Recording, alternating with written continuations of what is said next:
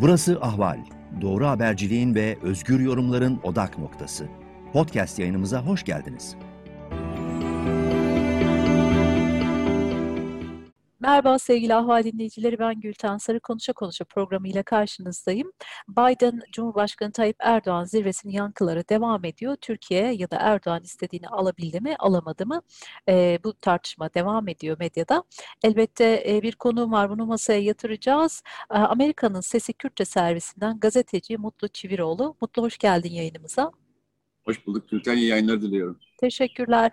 Mutlu hemen e, doğrudan bir soruyla başlayayım. Cumhurbaşkanı Tayyip Erdoğan Biden ile görüşmesinden istediğini aldı mı ya da istediği neydi? Yani istediği neydi?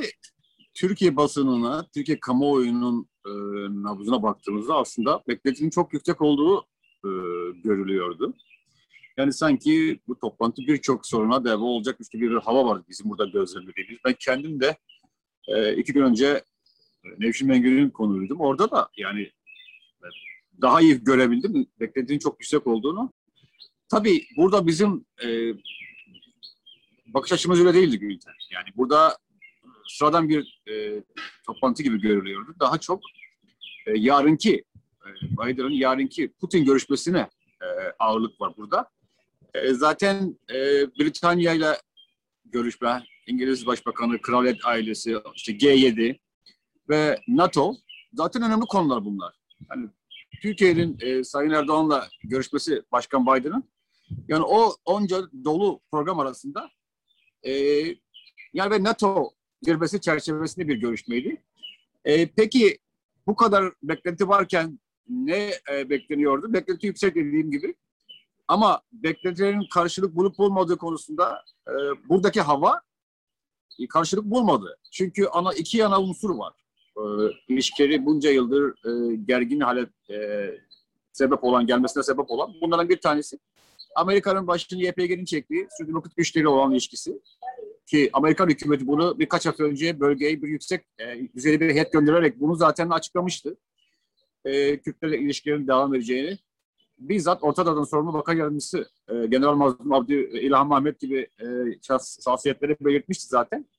E, diğer konu ise S-400 yani S-400 füzeleri Rusya'dan alınan. Bu iki konu da e, çözülmemiş olduğu belli.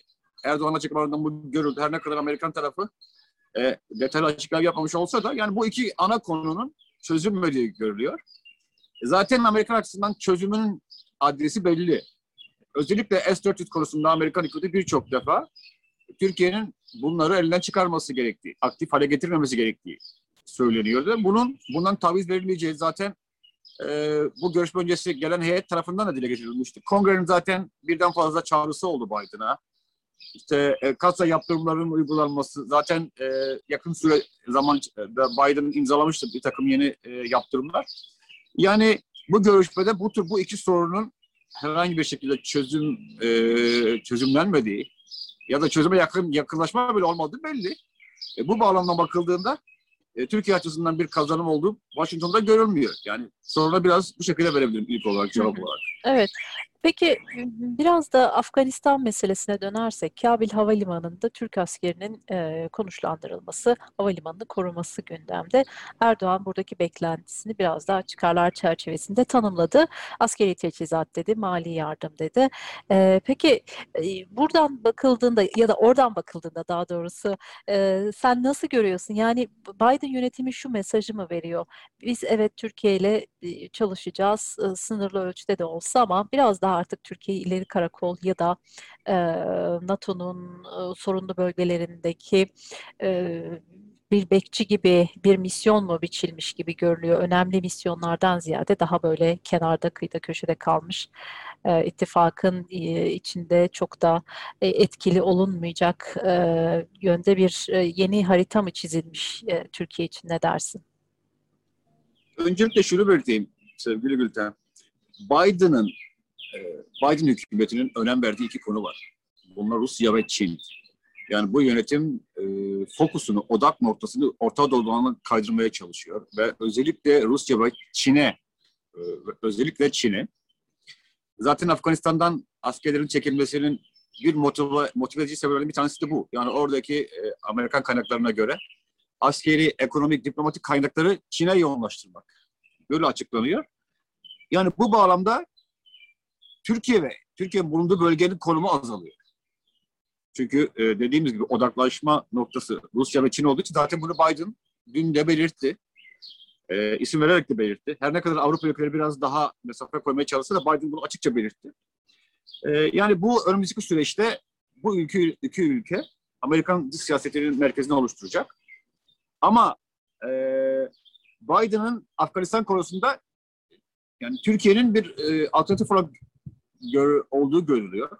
Hem Türkiye'nin bir e, NATO ülkesi oluşu, hem Müslüman çoğunluklu bir ülke oluşu. İşte Pakistan'ın da yer aldığı söyle, e, söyleniyor. Erdoğan da belirtti. Pakistan'la Türkiye ilişkileri belli. İyi ilişkiler sahip iki ülke.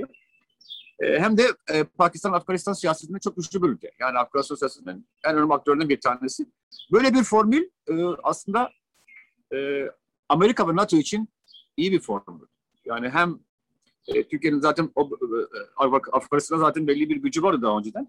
Hem de bu belirttiğimiz karakteristiklerinden dolayı e, çekilme sonrası Kabil Havaalanı'nın ülkenin tek giriş, bu güçlerin tek giriş kaynağı noktası olacak e, havaalanı korunması yani olabilecek en e, mantıklı, en masrafı az bir e, opsiyon olarak görü, görülüyor.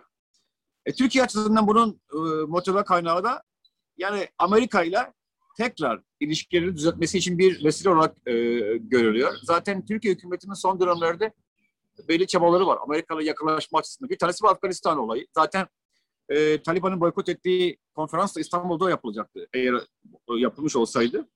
Yani Türkiye bir şekilde Afganistan bir tanesi bu. Öbürü Rus, e, Rusya ve Ukrayna. Özellikle Ukrayna konusunda e, hem NATO'ya hem de Amerika'ya e, ortak bir e, payda yaratmaya çalış çabası var. Afgan, e, Ukrayna bunlardan bir tanesi. Yani bu bağlamda Türkiye biraz e, NATO'ya ve Amerika'ya işte kendisinin e, belli konularda önemli rol oynayabileceğini göstermeye çalışıyor. Afganistan da bunun için önemli bir e, e, mevzi. Yani Amerika açısından bakıldığında Türkiye'nin yeri geldiğinde bu şekilde değerlendirilmesi, e, Türkiye'nin konumundan e, faydalanması bakış açısı var tabii ki. Çünkü Amerika çok uzun yıllardan beri Afganistan'da, e, kamuoyu bıkmış durumda. E, yani bu şekilde bu şekilde e, Türkiye'nin bu işi yürütmesi aslında kazan kazan e, diye dediğimiz win and win e, durumu e, doğuruyor. Buradaki bakış açısı biraz da bu. Yani Biden'ın da zaten e, dünkü görüşmelerde dile getirmeye çalıştığı NATO'nun e, güçlü bir birliktelik olarak devam ettiği e, son yıllarda e, NATO yıpranmış bir durumu var biliyorsun. E, Macron bazı liderler artık NATO'nun ömrünü e, e, tamamladığını, yenilenmesi gerektiğini, özellikle Trump e, döneminde Amerika'nın NATO ile olan olumsuz ilişkileri falan Biden'ın vermeye çalıştığı daha çok NATO'nun e, dolmadığı, süresinin dolmadığı, NATO'nun çok önemli bir birliktelik olduğu, e, Batı dünyası için olmaz olmaz olduğu, e, misyonun halen çok güçlü olduğunu vurgulamak. Bu bağlamda Türkiye'nin de bazı rolü olabileceği e, görülüyor. Ya Afganistan'da bunlardan bir tanesi. Biraz böyle bakılıyor yani. Hı hı. Peki Mutlu yine Türkiye medyasında çeşitli yorumlar var. Ee, yine ben Washington'daki bakış açısını merak ediyorum. Biden yönetimi Erdoğan'la çalışmak istemiyor ama Türkiye'yi de gözden çıkarmıyor gibi bir yaklaşım var. Yani Türkiye ile AKP yönetimini birbirinden ayırıyor gibi bir e, ele alış var. Sen nasıl görüyorsun bu konuyu? Ben katılıyorum bu bu gözleme katılıyorum. Yani e, Türkiye önemli bir ülke Amerika açısından. Türkiye ülke olarak, e, coğrafya olarak e, mevcut hükümetin ve bir önceki hükümetin e, başkan hariç, başkan Trump hariç, kabine üyelerinin o dönemki kongrenin e, Türkiye ile sorunları olduğu biliniyor. Ve şu anda da kongreden hem temsilciler meclisinden hem e, senatodan birden fazla mektup yazıldı Biden'a. E, Türkiye hükümetinin e, Erdoğan'ın otoriter e, siyasetine dur demesi gerektiği, basın özgürlüğü, düşünce özgürlüğü e, konusunda daha duyarlı olması gerektiği, Washington Post gibi, e, Bloomberg gibi gazetelerin baş yazıları çıktı Biden'ın görüşmesinden önce. E, buradaki birçok e, Türkiye e, uzmanı, Kürt sorunu uzmanı, Orta Doğu uzmanları e, Biden'ın Türkiye içinde bulunduğu durumu e, dile getiren e, dile getirmesi istendi e, Biden'dan Erdoğan'la yaptığı görüşmede.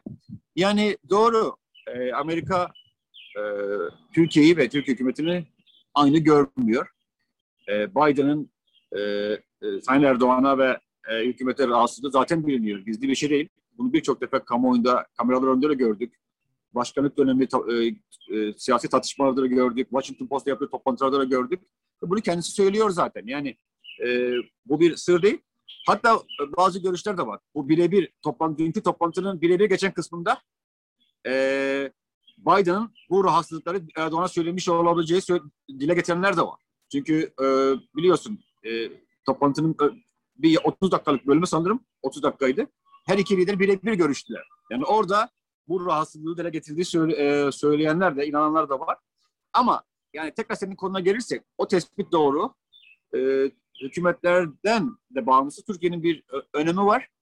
Her ne kadar hükümetlerin siyaseti e, bu önemi azaltıp çoğaltsa da yani Türkiye'nin bulunduğu jeopolitik konumundan dolayı, var olan işgalden dolayı bir önemi de olduğu mevcut. O nedenle de dünkü görüşmelerde de gördük. Yani Türkiye'yi kameralar önünde ya da kamuoyu önünde Türkiye hükümetini e, incitecek açıklamalardan kaçırıldı. E, biraz bu dediği noktayla ilgili. Çünkü en nihayetinde e, yani sorunlu bir bölge. E, Rusya, Ukrayna'dan bahsediyoruz, Rusya'dan bahsediyoruz, İran'dan bahsediyoruz, Suriye'den bahsediyoruz. Yani problemli bir coğrafya.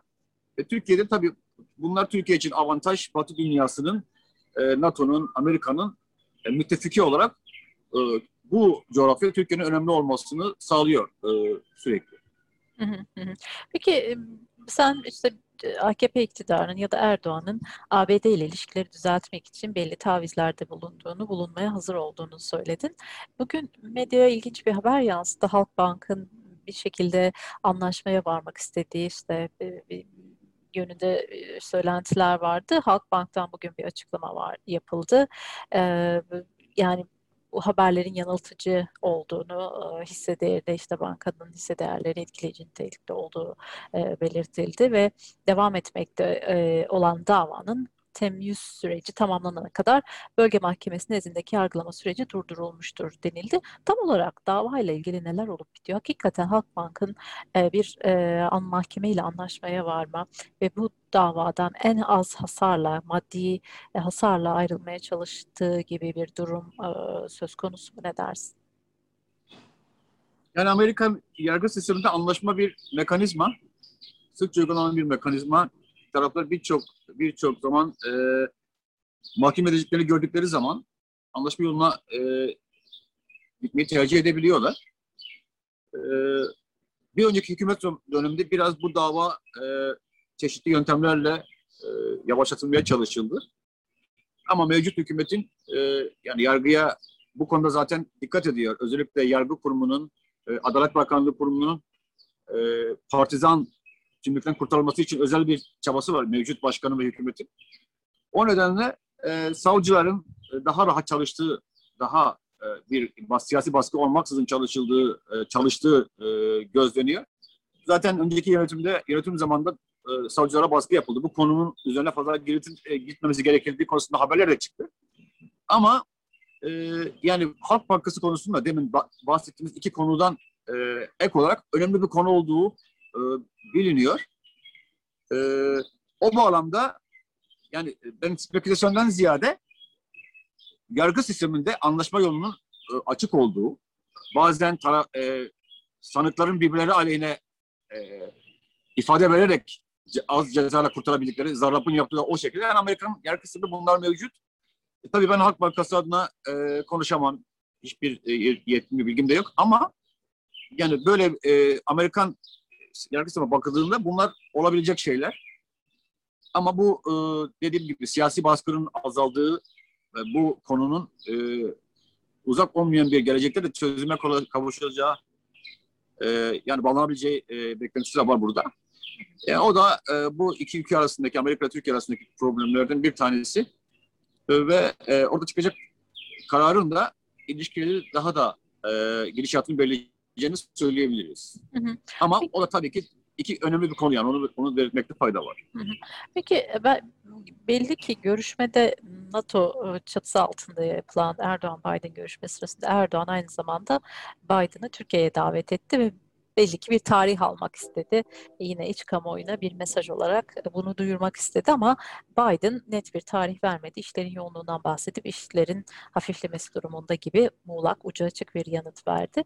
E, bu açıdan e, Biden'ın mesafesini ciddi anlamda Erdoğan'a karşı koruduğu ve o başkan seçilmeden önceki keskin bakış açısını elbette başkanlık biraz daha farklı bir e, konum, e, daha fazla diplomasi gerektiriyor ama e, içerideki o duruşu, e, netliği koruduğu söylenebilir mi ne dersin? Yani tabii söylenebilir.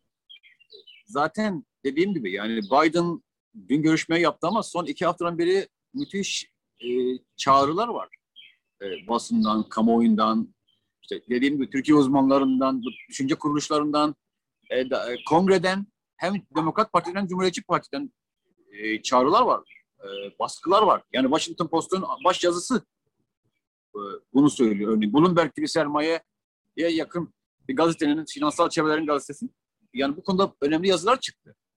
O yüzden e, kamuoyunun öyle bir tepkisi var, beklentisi var Biden'dan ve Biden kendisi de zaten e, söylüyor. Yani şunu e, vurgulamakta fayda var. Biden'ın asıl önemi vurgulamaya çalıştığı şey Amerika'nın tekrar dönüş yaptığı. Trump zamanında hatırlarsın daha önce konuşmuştuk. Trump'ın millileşme siyasetinin bittiği, tekrar küreselleşme siyasetine dönüş yaptığı. Amerika'nın Batı dünyasının büyük ağabeyi olduğu rolüne dönüş yaptığının e, çabası içerisinde Biden. Bunu hem e, kendi Dışişleri Bakanı'nın yaptığı aktif siyasetler, aktif e, ziyaretler, en son Başkan Yardımcısı Harris'in e, ziyaretleri yani yapmaya çalıştığı ve vermeye çalıştığı mesaj şu. Tekrar döndük. Biz e, sizinle varız, siz bizimle varsınız. Biz o rolümüze döndük. Sizi tekrar yalnız bırakmayacağız. Çünkü e, küresel düzen sarsıldı. Amerika'nın yokluğunda birçok, başta NATO olmak üzere birçok devletler arası yapılanma zedelendi. Güven bunalımı, güven zedelenmesi oluştu. Biden yapmaya çalıştı bunu onarma. Zaten işte hem G7'de özellikle de NATO'da verdiği mesaj buydu. Bu bağlamda yani Türkiye ile yaptığı, Erdoğan yaptığı görüşme NATO çerçevesinde olduğu için e, bir takım ülke iki, iki ülke arasındaki sorunları gündeme getirerek bu birlikteliğe sekte vurmak istemedi. Çünkü vermek istemeye çalıştığı mesaj zaten e, farklı. O yüzden o problemler Biden açısından, Biden hükümeti açısından, Amerikan kamuoyu açısından o problemler yerinde duruyor. Ama dediğim gibi hem tarih verme işi hem o birebir görüşmede bir, bir takım insanların orada Biden'ın tepkisini dile getirdiği ya da rahatsızlığı getirmiş olabileceği söyle, söylemleri bunu e, gösteriyor. Yani e, siz, Türkiye'de nasıl, Türk medyası nasıl aktarı bilemiyorum. Ama Türkiye açısından bir zafer olmadığı görüldü. Türkiye'nin e, rolü o birlik bütünlüğü fotoğrafı içerisinde. Ve o da cüzi bir, sınırlı bir bir rol. Ee, yani bunu zaten dediğim gibi Erdoğan açıklamaları görülebiliyordu. Yani e, ne kazanıldı diye sorulduğunda belki tokalaşma, belki bu görüşme ama bu yani bu bunu her her liderle olan şeyler. O nedenle sorunlar yerinde duruyor.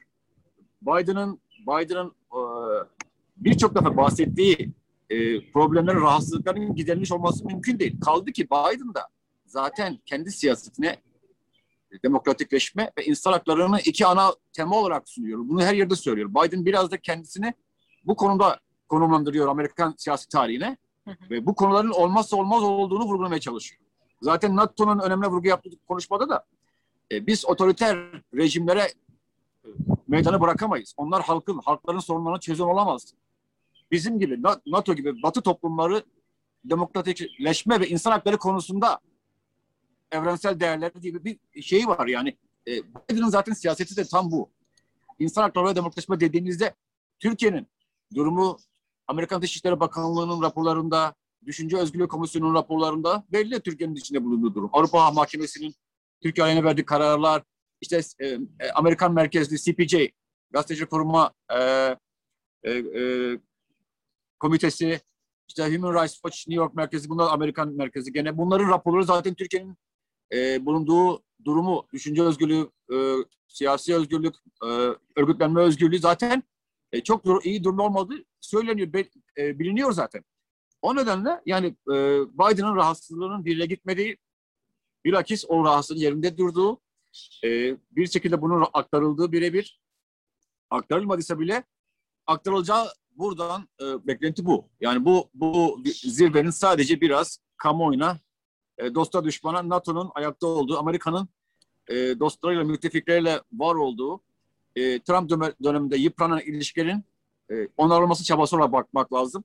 Yani bu bağlamda e, Amerika'nın Washington açısına bakıldığında yani müttefikle bir görüşme, o, o, sıradan bir görüşme, olan bir görüşme olarak algılandı burada.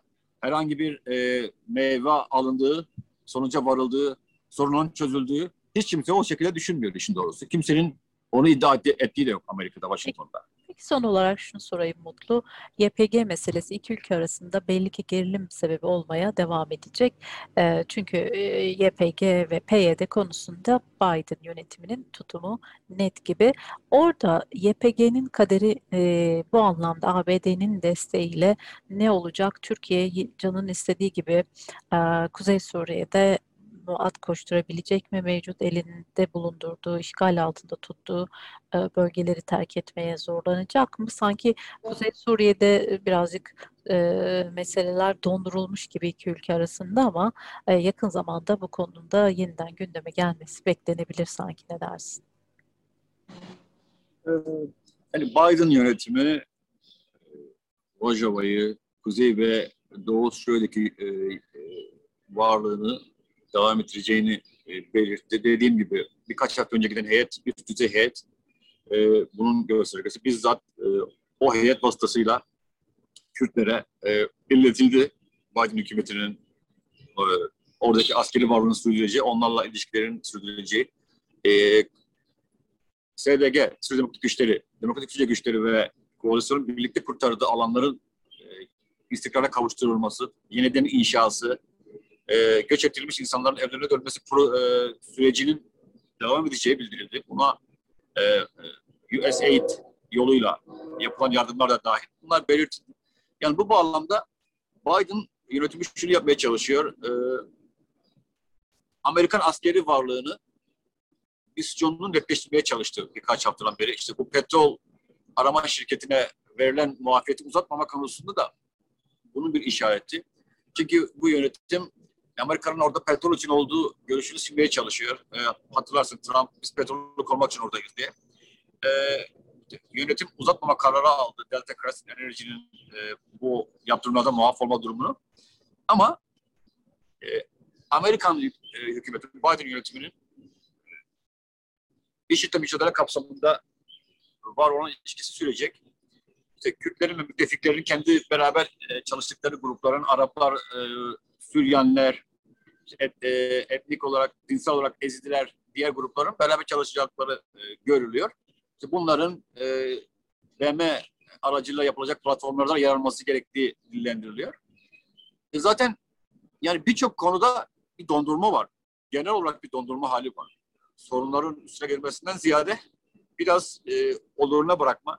Yani şunu da belirtmekte fayda var sevgili Gülten. Yani Biden'ın e, baştan başkanlığa başlaması da Beyaz Saray'a geçmesi de bir sancılı oldu. Zaten uzun süre hem e, İT'se yaşanan 6 Ocak e, kongreye yapılan saldırı hem seçimlerin e, uzun süre Cumhuriyetçi Parti tarafından kabullenmemesi sonuçları hem küresel e, korona e, COVID-19 pandemi yani birçok sorun zaten birçok siyasetin e, hayata geçirilmesine engel olmuş durumda.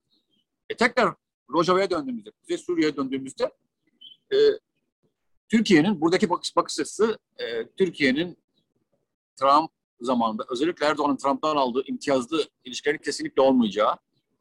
E, zaten Osman Kavala e, olayı, Demirtaş'la ilgili, e, Ömer Faruk Gergerlioğlu, HDP'nin kapatılması gibi konularda hükümetin anlık tepkileri oldu. E, Amerikan hükümetinin rahatsızlığı. Yani Amerikan hükümeti e, dile getirmekten çekinmiyor. Rahatsızlıklarını. E, o bağlamda e, Suriye konusunda da Türkiye'ye e, yeşil ışık yakılmayacağı e, görülüyor, söyleniyor.